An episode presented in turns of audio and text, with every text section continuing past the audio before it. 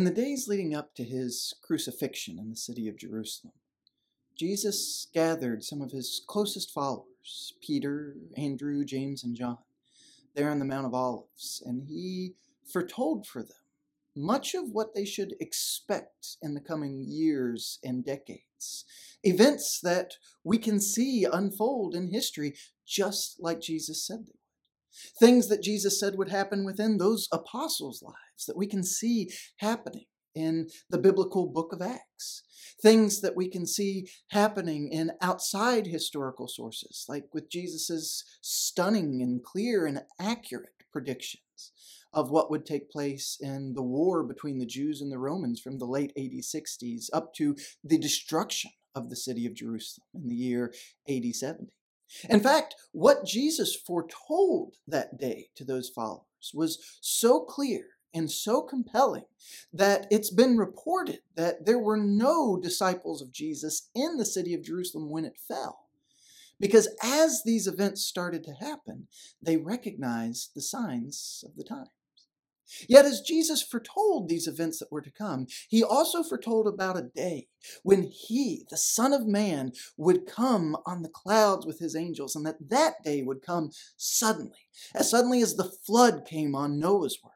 That that day would come like a thief, where the thief doesn't call ahead to the homeowner to let them know he's coming, but arrives at a time when he's not expected. So Jesus warned his followers that we also will not know the day or the hour when the Son of Man comes. So, to help us really comprehend not only what that means about his coming, but where we should be, how we should expect the unexpected. Jesus tells some parables in Matthew chapter 25, the first one beginning in verse 1. Then the kingdom of heaven will be like ten virgins who took their lamps and went to meet the bridegroom. Five of them were foolish, and five were wise.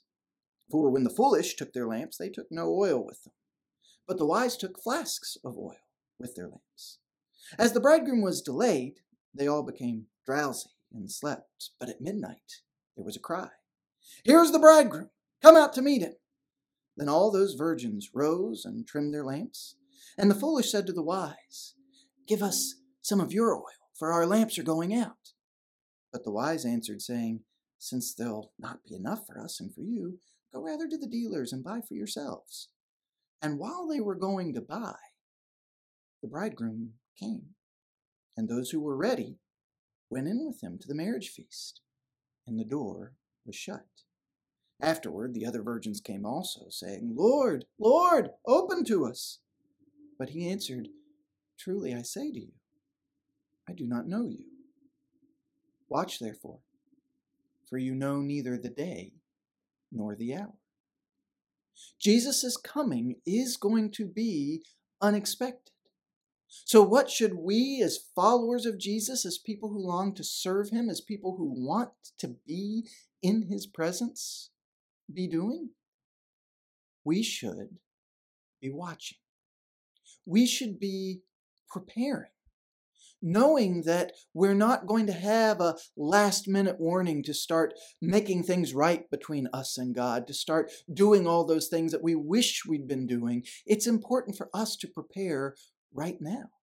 So that if Jesus' unexpected coming is today, if Jesus' unexpected coming is much later in our lives, if Jesus' unexpected coming is after our natural lives are over and we meet him when we raise from the dead at his coming. No matter what scenario it might be for when Jesus ultimately does come, we need to be watching. We need to be ready. We need to be prepared to follow him wisely each and every day. We need to make sure that our faithfulness to him isn't one of always putting off what he wants till the last minute one where we get caught off guard because we've gotten so distracted or tied up in other stuff that we let what he says is important go by the wayside. Instead, we want to be prepared to go in it for the long haul. That means bringing enough oil. not letting ourselves be burnt out by trying to meet so many different needs that we don't finish well, that we give up before the time is over. But also making sure that we're planning ahead, that we're structuring our whole lives, our whole way of thinking around waiting for Jesus' coming, so that whether he comes in a short time or a long time, we'll be ready to see him. Because if we're waiting for him, if we're ready to receive him, then He'll welcome us. He'll welcome us in to share His joy.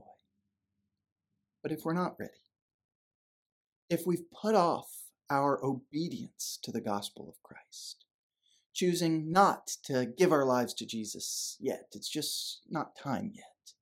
Or if we have put our faith in Jesus, but we put off our service to Him, We've got too much going on right now to be an active part of a local body of believers. We can't make it to worship on Sunday. We don't have time for prayer or Bible study. We know we could serve in this capacity, but we've got a lot going on right now. Maybe we'll get to it later. If we find ourselves in that place, we need to really think about this parable. We need to think about when the bridegroom comes, whether he'll find us watching and waiting, or whether we'll feel the need to scurry around because we weren't ready for him to come. He hadn't been as big a priority to us as he needed to be. Jesus is coming, but that coming will be unexpected. So his encouragement to us as his followers is to expect the unexpected, to plan for it, to watch for it, and to be ready because he wants to welcome us in. He wants us to share in his joy.